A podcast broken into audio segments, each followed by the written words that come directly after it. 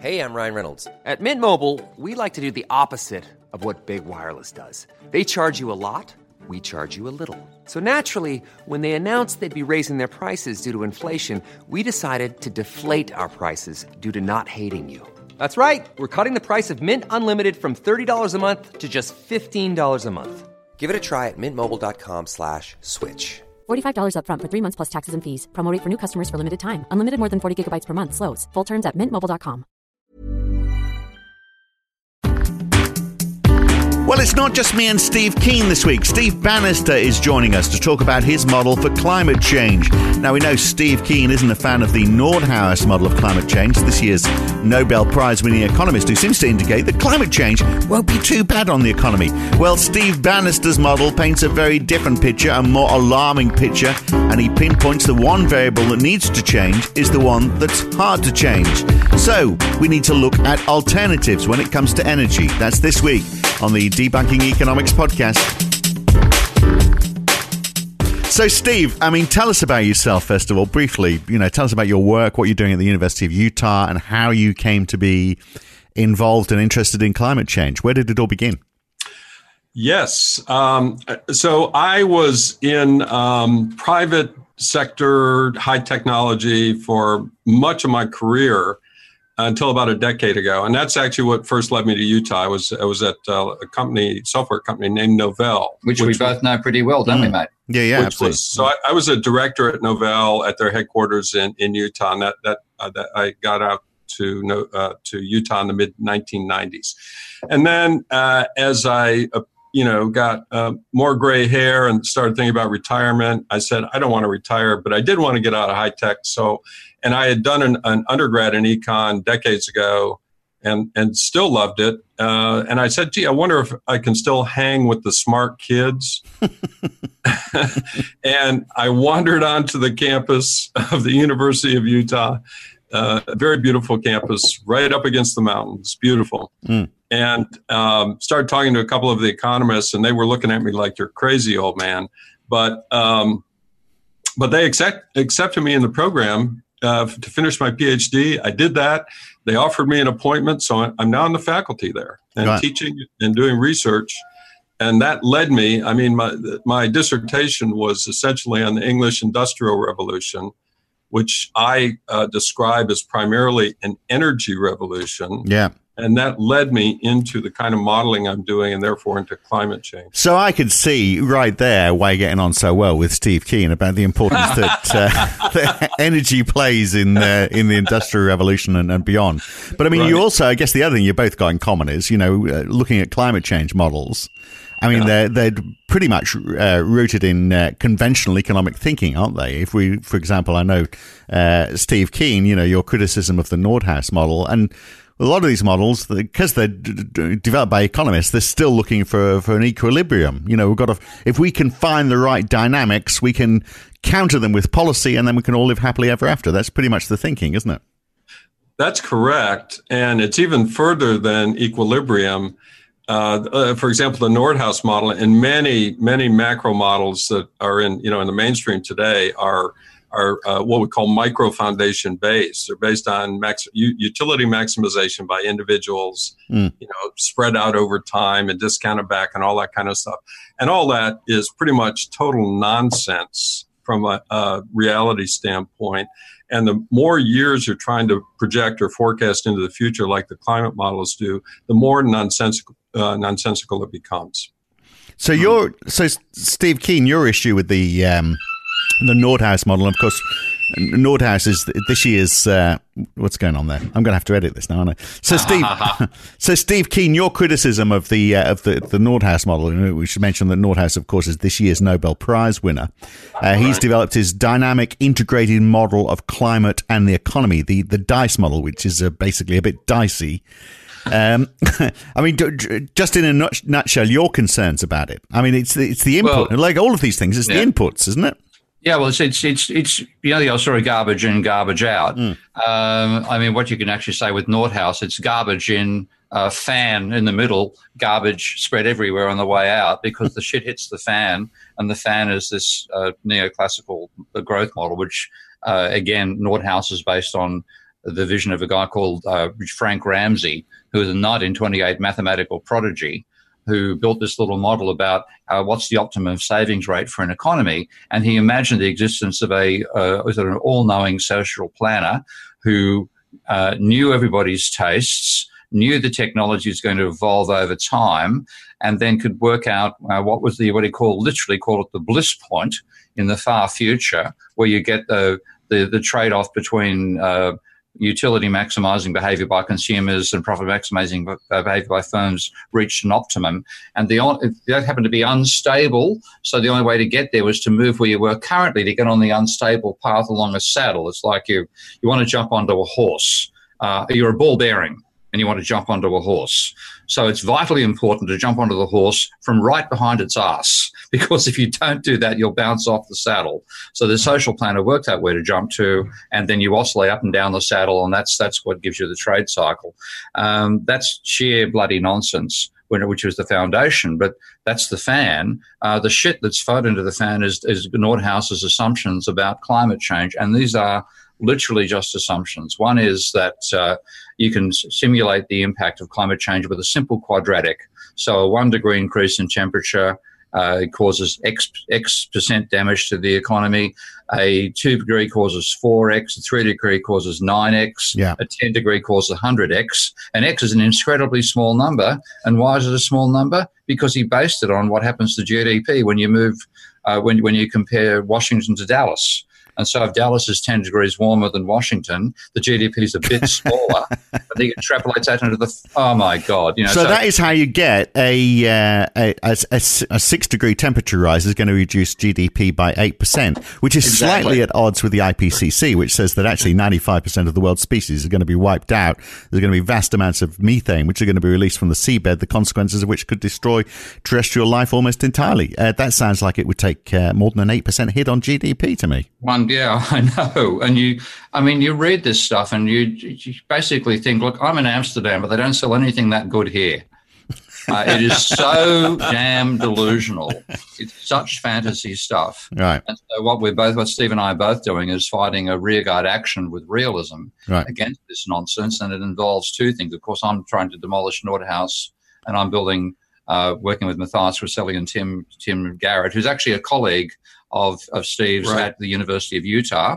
We may indeed be saved by the Mormons, uh, believe it or not. The, uh, uh, we, we be building alternative models, and Steve has one of his own as well. Well, yeah, imagine the Mormons. Uh, Mormons are, are, are, not big energy users. I might be might be wrong on that. Perhaps that perhaps that is the answer. We all need to change our outlook on life. But but the but Steve, I'm glad you both spoke at the same time. By the way, because I wondered whether you actually were the same person, and I was just talking to two voices inside Steve's head.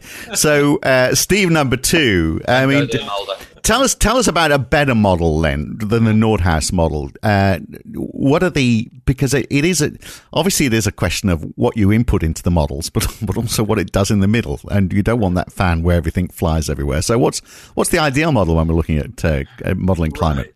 Uh, so um, the way I got to my model, let me let me explain that. I did look at the Nordhaus stuff fairly early, actually fairly early in my dissertation work. So that would have been a decade ago he had a, a, model I think he called Rice before the Dice regional. Model. No, regional came right, after Dice. Right. So Dice came oh, first. first then right, Rice. Rice okay, is regional. I had it Dice. But anyhow, I started looking at that stuff, pulled down the spreadsheets, started looking through the calcs, uh, and I immediately went, you know, called bullshit on it and uh, abandoned it as opposed to what Steve Keen did, which was totally deconstruct it and try to tear it down, which is extremely useful.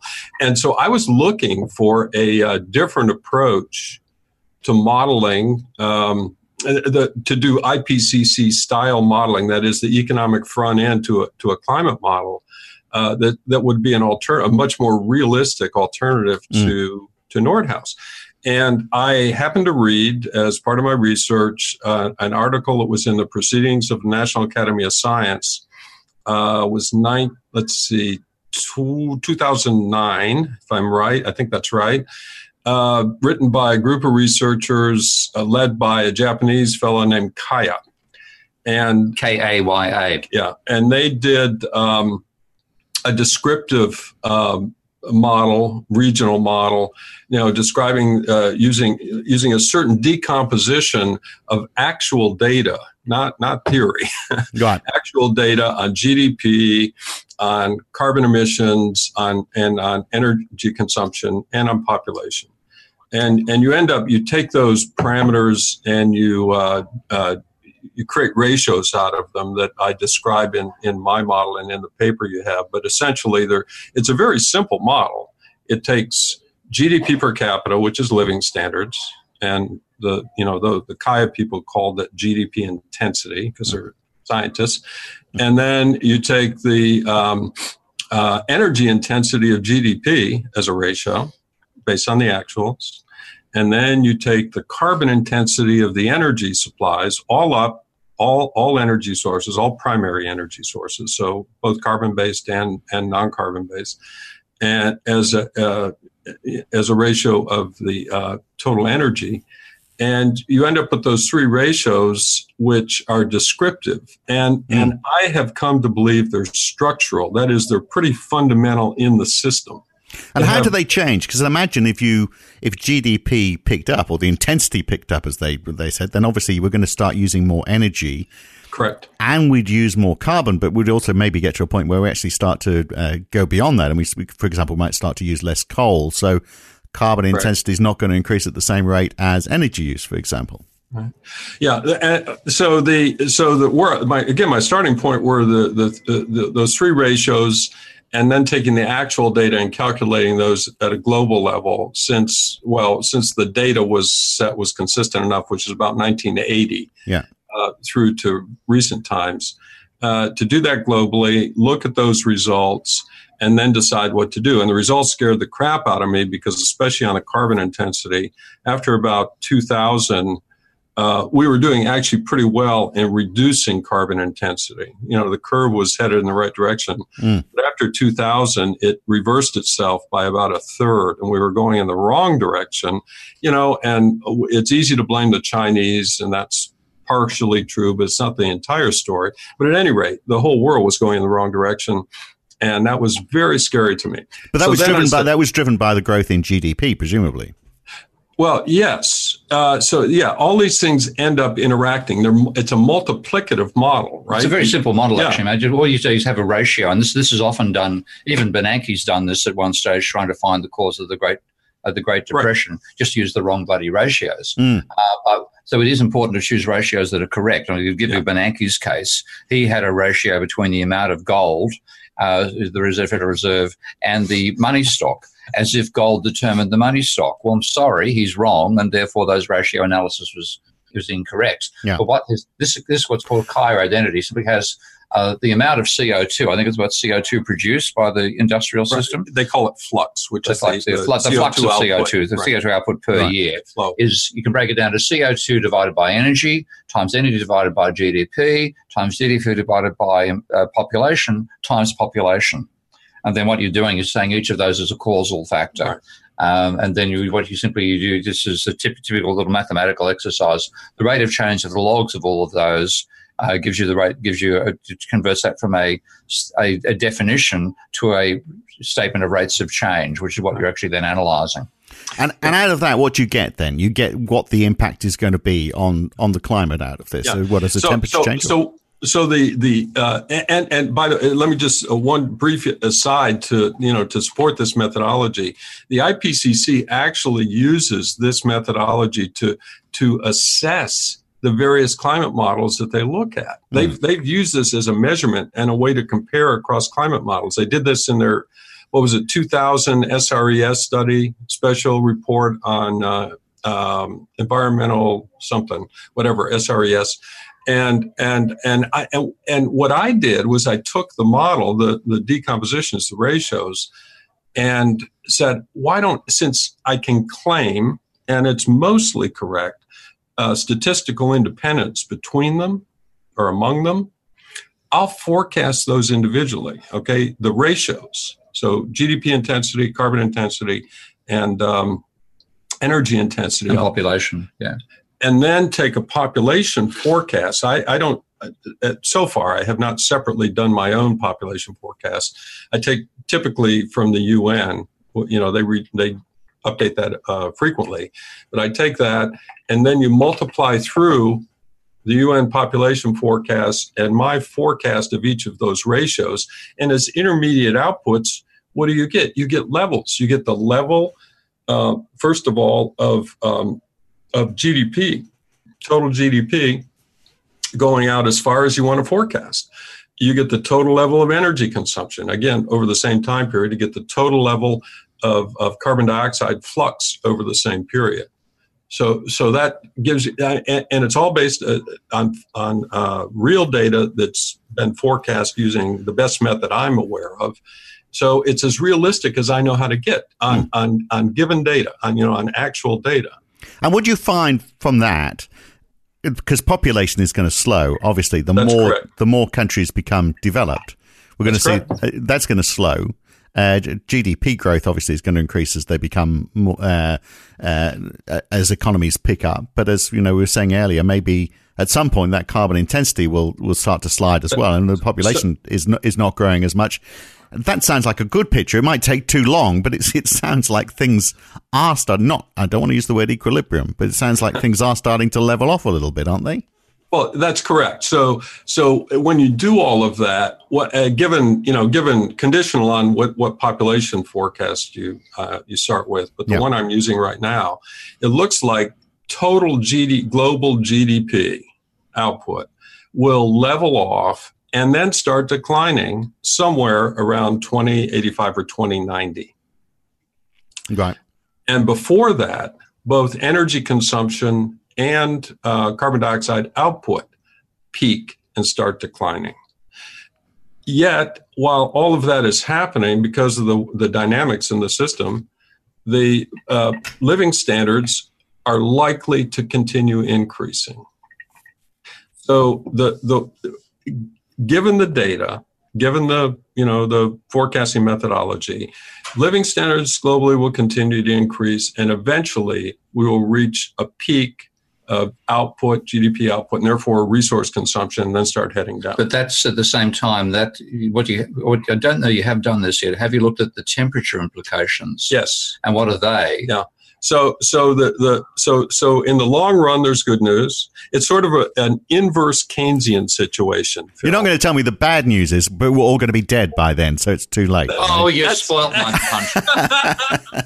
you got it exactly. In the Right. long run, we're fine. In the short run, we're going to fry. right. So what? So what? So in your model, when do, where does the temperature peak then? Yeah.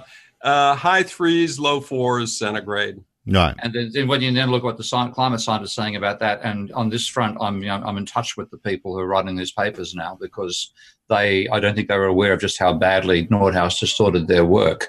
Um, but they are saying that a two degree temperature it will be sufficient to trigger several uh, what they call tipping elements of the Earth's climate, causing a cascade that will drive us well beyond the two degree level. So once we crack two degrees or get close to two degrees, and we're not particularly far from it, even on Nordhaus's calculations of temperature change, we're 25 years away from two degree increase. It's that tight. I said, we get to that level, all these systems cascade on one another. We'll go through maybe five, 10 degree increase. And at that point, it's extinction time. But Steve, it sounds like from your model, what you're saying is that it is uh, the growth in population and therefore the, the subsequent growth of uh, GDP as, as as economies become uh, more developed. Which you know, which is why a lot of people in the West say, "Yeah, well, you know, what can we do? It's all China's fault," as you said yourself. Yeah, Noel, I don't, I don't try, I try not to totally blame China. I don't, I would, if I were You want to the- blame India too, and uh, I, if I think blame if America were- for getting there if I- first. if I were the emperor of China or you know the dictator or whatever he is, I would do exactly the same thing. I Hmm. mean, I, I don't Of course. blame him for, doing what he's done, Mm. right? Now, so so the real issue in this, you know, it, when we're looking at, at, carbon dioxide, are is our energy sources. And that's what's got to change because Yeah. I don't think much of the rest of the system is going to change until we get to one of these tipping points. Hmm. Which, by the way, I don't incorporate tipping points in my model because I'm using actual data. So when tipping points occur in the real data, then they'll be in the model. That's how that's how my Yeah, methodology works, right? Right. But I mean, if those tipping points haven't happened yet, how do you know that? Because I mean, that's one of your criticisms, isn't it, Steve, of the Nordhaus model? It, it totally ignores uh, tipping points. And I'm, I'm Oh, yeah, but this is where the I mean, people like the Lenton, who's the person that uh, that uh, Nordhaus misquotes. And I've, I've actually I've revised the document I'm writing another paper I've sent to patrons already uh, from guys saying that he misrepresented to say it's a lie. Uh, I just want to quote these out on on screen on you know on the on the podcast to get an idea of just how blatantly he has effectively lied about what they what they said. This is Nordhaus. The current version, meaning his damage function, assumes that damages are a quadratic function of temperature change and does not include sharp tipping points. But this is consistent with the survey by Lenton.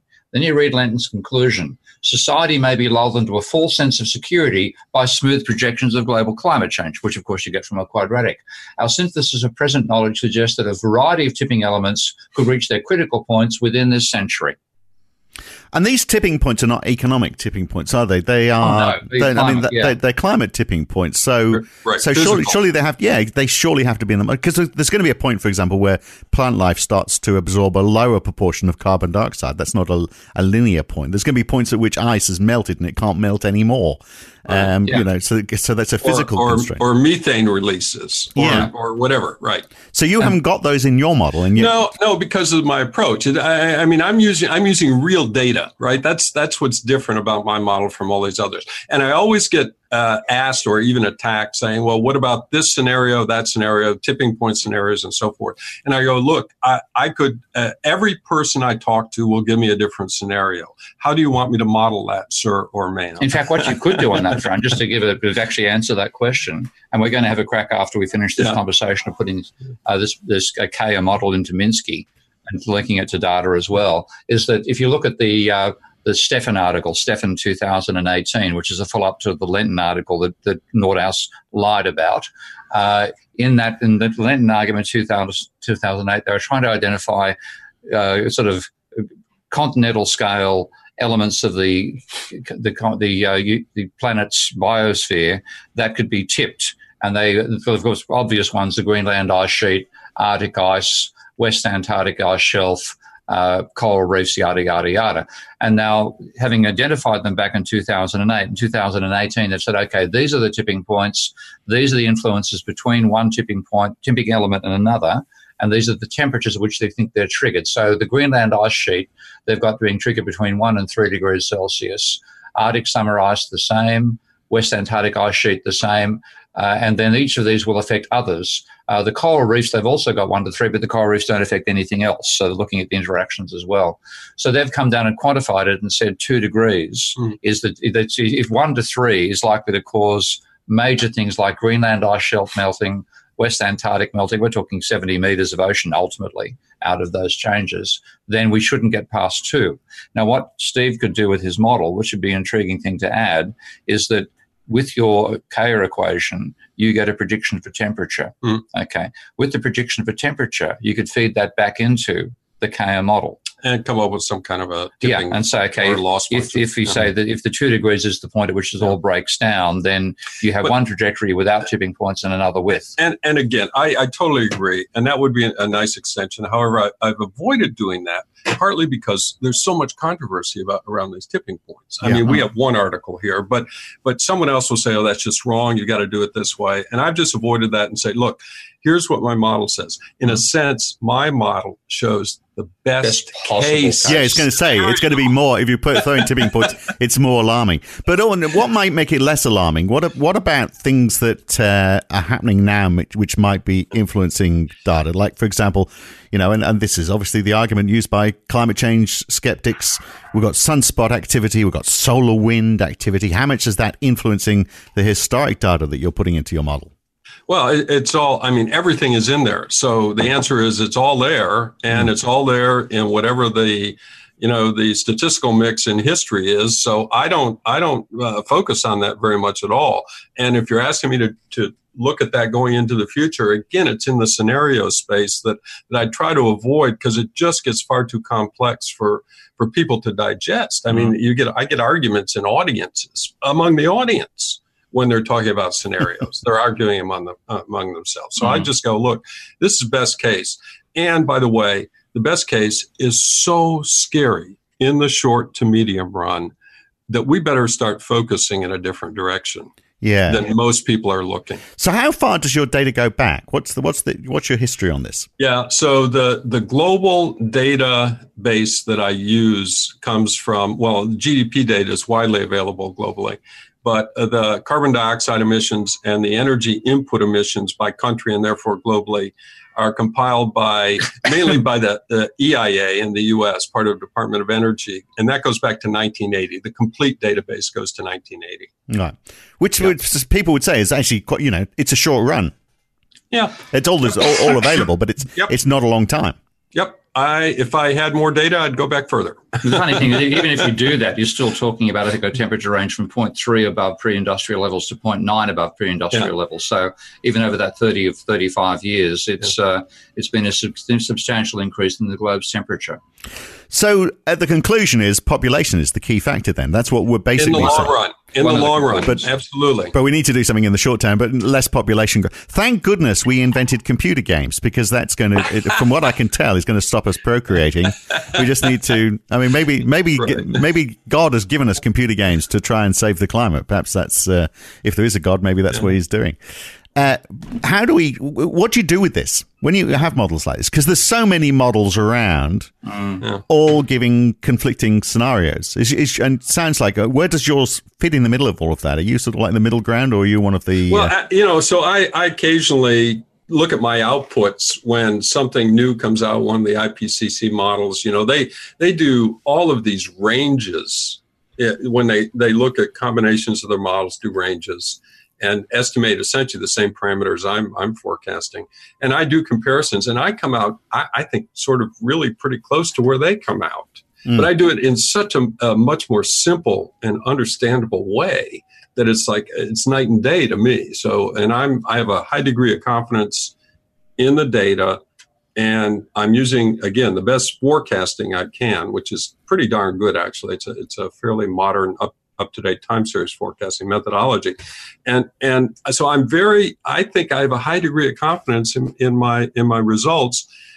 Uh, conditional on not having tipping points, right? When if tipping points occur, it's going to get worse. Mm. So I, I just stop there, Phil. I just say this is bad enough, folks.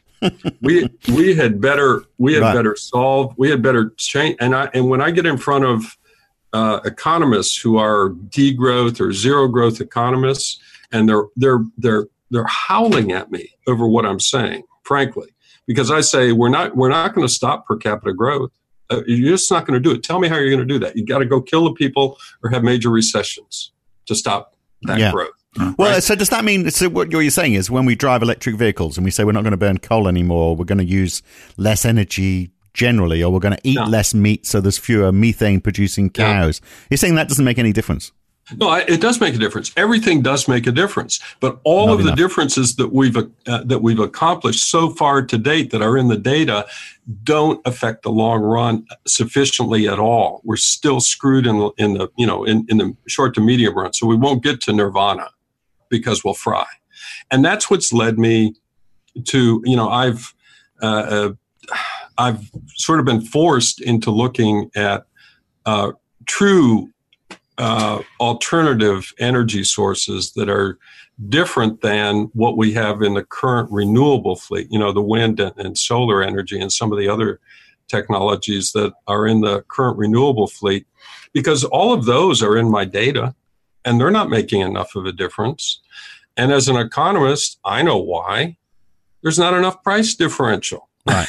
well, it's partly it. I mean, the, the other thing is that these have got, got a very low energy return on energy invested. That's correct. That's that's probably the major issue. And and by the way, the current fleet of renewables is extremely low energy density. It takes a great deal, which is part of the return. Yeah. It takes a great deal of physical space in order to generate sufficient output, and that's not going to be sustainable in the long run, right? But they would become more viable, and we can t- look at what those sources of energy might be. But presumably, they would become more viable if your model or models like it were actually used by economists uh, developing so. developing their patent for the future. The, the problem that you've you've got a president in the United States who thinks it's all a, a hoax brought about by China to try and slow down the West, and you know the Australian right. Prime Minister's not far behind. Uh, you know, we've got all these climate change deniers making decisions, but if if, if it was accepted. Uh, and we had central banks, for example, uh, looking at uh, all of this data as an input to, to managing the economy.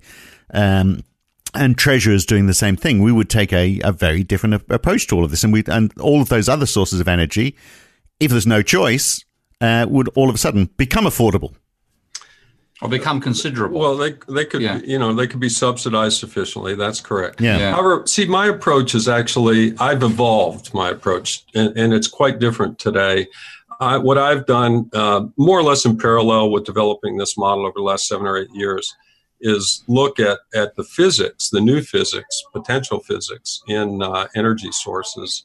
And there's some very interesting things going on. Now, there. I might just dive in here quickly, by the way, because I'm interested in some of this stuff as well. But this is one of the areas where we're getting into, into quite non-mainstream physics. I'm very happy with non-mainstream economics. We're all aware of that. Listen, you've got non-mainstream physics. So let's. Uh, taking, you've had us all min- taking minerals off the moon. So uh, yeah, I know. Okay, fair enough. Asteroids, get it right. Asteroids. Asteroids. I, I do okay. beg your pardon. And some centuries away, and using rockets. But let's go to. But the, it sounds like this is our only choice. I'm interested in all of this. Where do we well, get our yeah, energy from?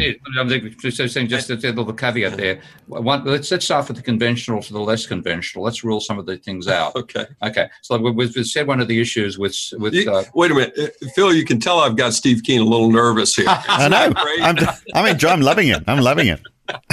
I'm just I'm thinking, just how off the wall are these ideas going to be if Steve Keen is uh, putting a caveat associated with them? okay, so let's, so let's start. Let's, let's, start with the basic. The thing about solar and wind is is that the very low density of the energy and the need to actually, you know, if you ever gone past some of the uh, new uh, wind turbines. They're you know 80 meters tall of concrete, so mm. to actually make them takes carbon to begin with on a grand scale. Uh, and then when you look at the energy return and energy invested, it started very low, something the order of five times as much energy back for the energy of constructing them. They're slowly climbing, but they're coming from a very low cliff. So that's one problem. At the other extreme, uh, you can say, well, what's what are high density energy sources that we haven't yet exploited? And here, Steve and I are in complete agreement, I think, on the potential for thorium reactors.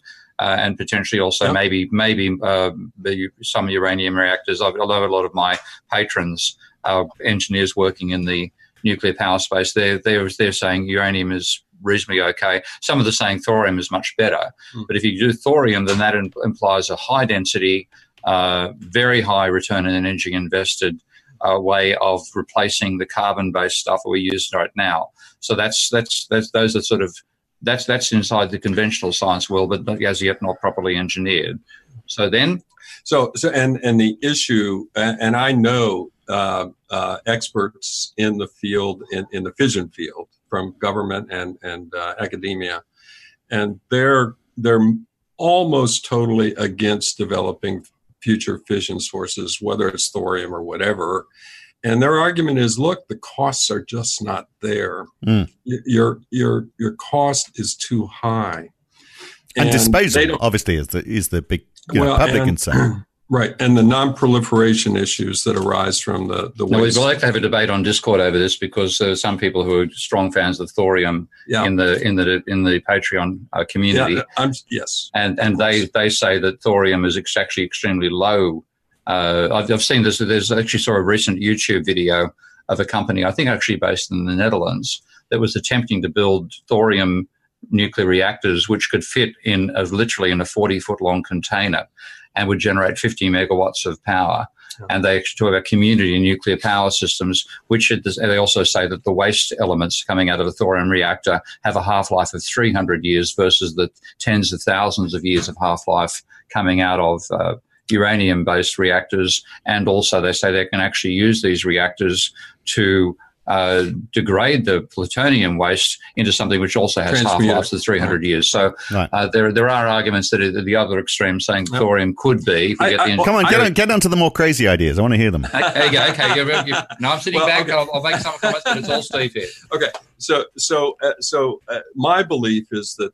Uh, that even thorium is, as you know, as as much of an improvement as it probably is over current fission technologies, is still going to be too high priced to, to really cause a, a, a displacement of carbon. Carbon's, as long as the price differential isn't sufficient, India is still going to go with coal or somebody. That's is, a good right? argument.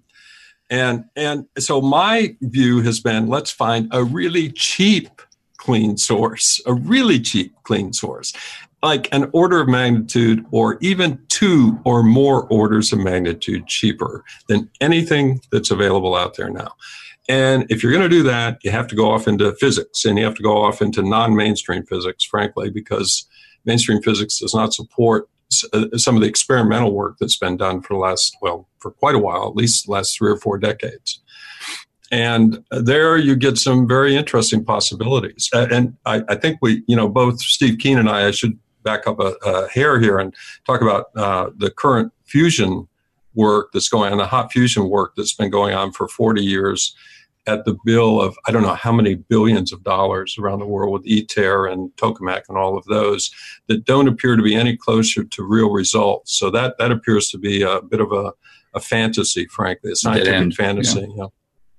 So so if that's not going to work, where do you go? And I have uh, spent quite a bit of time looking at the physics and working with uh, experimenters in the field. Can I just I say, th- this is the biggest build-up ever it's, I, am sitting on the edge of my chair well, here. I, I mean, it's needed because uh, this, some of this stuff is going to sound it's quite you know. Come on, come on. I'm, I'm, I'm, on the edge. I'm so far on the edge of my seat. I'm about to fall off. okay. Well, well, we, we're we're trying your patience here. So, um, so I'm going to start. Just start with um, actually the institution that I'm at right now, which is the University of Utah, and uh, 30 what 31 years ago i guess now or 30 years ago now uh, at the university of utah there were two uh, scientists stan pons and martin fleischmann who made an announcement to the world uh, and pretty much the whole world was there in, in the henry eyring chemistry building on the campus of the university of utah. About what? About cold fusion. So um, they were um, pretty quickly um, excommunicated from mainstream science, exiled to France, and uh, actually put up in quite nice style in France by uh, by the Toyota family of Toyota Motors, who built a lab so they could continue their research. So there were people that did believe, and and there were and there have been scientists around the world that have been doing you know experimenting in that space in the cold fusion space. The, the attraction of cold fusion is very high energy density at essentially room top temperature and pressure conditions. So it has all the attraction of fission without all any of the waste byproducts or things like that, or any any bad radiation output and so forth. So it was very very potentially attractive. It's just very difficult to uh, initially reproduce those experiments, and that's what partly what got Fleischmann and Pons but other scientists have kept up, up the work since then and are having, uh, I think, actually increasingly good results to the point where there are, I know of three US companies that are in the process of commercializing, and I'm, I'm probably missing some. I think there are probably more by now. This technology going to market. They're, they're, they're in the development phase to get this technology to market. One company actually has um, what is it 21 i think it's 21 kilowatt heat reactor on customer sites on paying customer sites so uh, it, it, it, appears to be a step in a real step in the right direction. High so, density. so how does it work? So it's like it's like nuclear fusion but obviously uh, yeah. Uh, much lower temperatures. Yes. So, so the, the challenge in any fusion, you know, you're, you're trying to fuse two uh, hydrogen uh, atoms, right, to release energy, create helium, and so forth, um, is, is getting over the so called Coulomb barrier, which is the repulsive barrier based on the charges at the atomic level. And, and that's what hot fusion attempts to do. It att- attempts to create conditions where that is overcome and these atoms are, are smashed together, they, they overcome the Coulomb barrier and, and create the reaction you desire. And, and cold fusion uh, appears to do that. All the, all the uh, scientific experimental evidence is it does the same thing, except with no high pressure and no high temperature. In fact, it creates a lot of heat, right? But it doesn't need heat in order to um, in order to accomplish the the um, the reaction. And, and there are various mechanisms. Uh, there's still not settled theory. That's another part of the problem on how exactly this all works. It's new science, new physics. Um, I, I have my own preferred explanation, theoretical explanation based on, on the physicists that I work with. But it's it's just as controversial as the next guys. I don't know if you want to hear all of that. But we better hear it. I think yeah, let's have a listen. Yep. all right. Okay. So the the the new modern physics, the 21st century physics, which is an extension of the older physics, the mainstream physics of, of the you know 20th century, uh, incorporates some new mathematics. Some uh, well, it's not actually new mathematics; it's old mathematics going back to 1920, but it's the same mathematics that that uh, theoretical physics uses, you know, everywhere. Mainstream does called differential geometry. The uh, ge- differential geometry was actually started, I guess, in the 19th century, probably mid 19th century, and used, for example, by Einstein when he did his relativity work. And it was sufficient that geometry was sufficient to describe the curvature of space-time that Einstein incorporates in his theory, right? And uh, but in in the 1920s, a probably uh, probably maybe the best uh, mathematician of the 20th century, a French uh, mathematician Élie Cartan, completed mathematically completed differential geometry. And it is the standard geometry that everyone engineering science uses today. Now, the difference between the Cartan and the prior was Cartan incorporated what's called a torsion component or, or term. So Einstein had the curvature, Cartan added torsion or spinning. Okay, and that completes differential geometry. So you can develop you can develop explanations of um, complete explanations of physical systems that are very complex in four dimensional space time, for example, using this geometry. Now, the, the, the incredible irony is that most physicists do not use the torsion term. They acknowledge it and then they throw it away.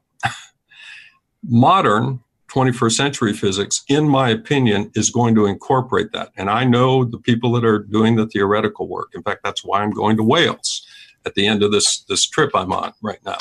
But uh, once you do that, once you incorporate that term, a whole bunch of new physical properties are possible, including the coupling through resonance reactions because of the spin term uh, to the background energy fields that exist everywhere, everywhere, everywhere in the universe. This comes. It's actually something that I have some exposure to just yeah. through my old uh, physics. Uh, it's called the it's called the zero zero point energy. And what this is is if you if you think about the the quantum mechanical nature of reality and virtual particles coming into existence, uh, which which we've experimentally confirmed. If you have two plates of metal that are very close together, then what happens is only waveforms that are harmonic within that range of those two plates can come, can exist.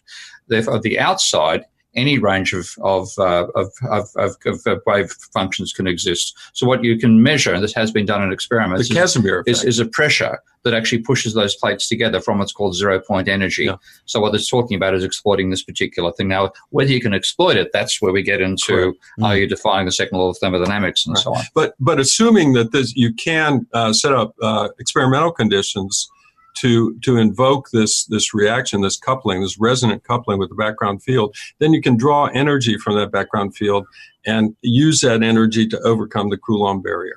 That's one theory. That's my favorite theory. There are some others out there that incorporate tunneling through the Coulomb barrier, which get pretty exotic. There are others that figure out how to reduce the Coulomb barrier. So there's a lot of work going on theoretically, but my favorite is you just you get enough energy to overcome it from the background field. Right, but no one's done it. So it's all um, still theoretical well, at this stage. Well, well, people, if we're getting, if if you believe that cold fusion uh, experiments are scientifically viable, that they're correct, which I totally believe they are. I think that's incontrovertible at this point. Then, then nature is doing it with the help of the experimental setups of people like Fleischmann and Pons. So, so experimentally, it's been happening. right? The the question is uh, getting How do the you replicate it? Yeah. How do you understand right. it too? Because like the, the double plate, so this is this could have been the the the, the uh, zero point energy experiment could have been done by accident in the nineteenth That's correct. century. That's because absolutely people correct. could have two plates together and found, my God, we're measuring pressure here. Where the hell's it coming from? That's exactly what happened. In fact, all of all of these effects came out of experiments that were anomalous, according to, to mainstream physics, and that that's I mean that's really the history of, of science. So that's not shouldn't be too surprising.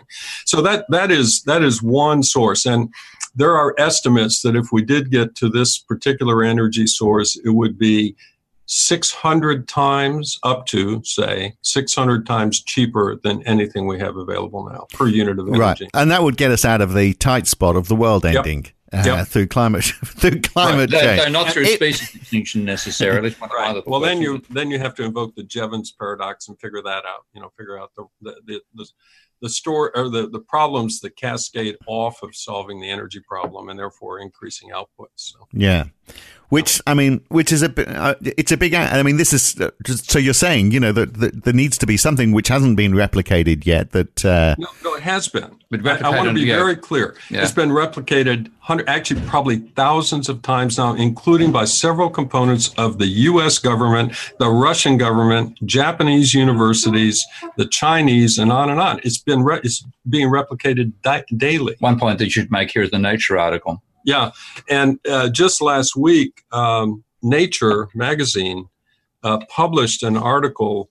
Um, it wasn't. It, it said, it, well, it's it's an article about a research effort that's been funded by Google for the last four years, bringing together a, a new researchers, research, researchers that were not in the cold fusion space for uh, you know f- for the last 30 years. Brand new researchers and said okay go run experiments. Let's try to get results and replicate. And they have not been successful. Now they haven't been successful because they took a clean sheet approach it appears and they didn't take anyone else's input that's been in the field.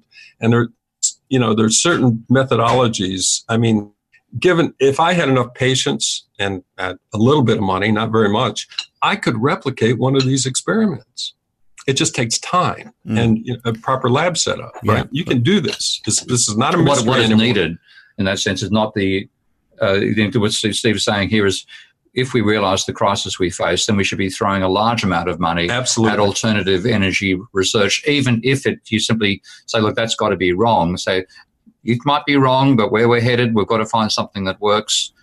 And we simply have to, to experiment on a grand scale to work this out. so phil have we gotten you away from the edge of your seat yeah, no, it's, I'm, I'm I'm firmly back. My bottom is firmly back in the There's middle of the seat now. So so so and look, I mean, it's all interesting stuff, and we have run out of time to today.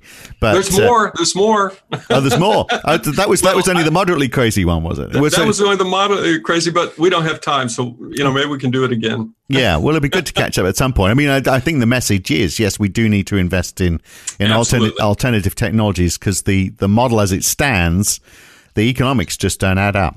that's right Yeah. exactly right Well, great talk, great talking to you. Have a good time in Wales. I'm not quite sure how the I haven't, still haven't figured out the cold fusion Welsh connection, apart from the fact it is cold in Wales, and uh, m- maybe that's all you need. Uh, but we'll catch you again next time you're in town. Good to talk. Thanks so much it was Thanks, a Phil. pleasure There we are. Steve Bannister and Steve Keen. We're all wondering now what is the crazy idea, uh, the really crazy one. Uh, look, next time, uh, the EU. Is it anti growth? Back to just Steve Keen on that one. Join us for that. That's the next edition of the Debunking Economics podcast. I'm Phil Dobbie. Thanks for listening.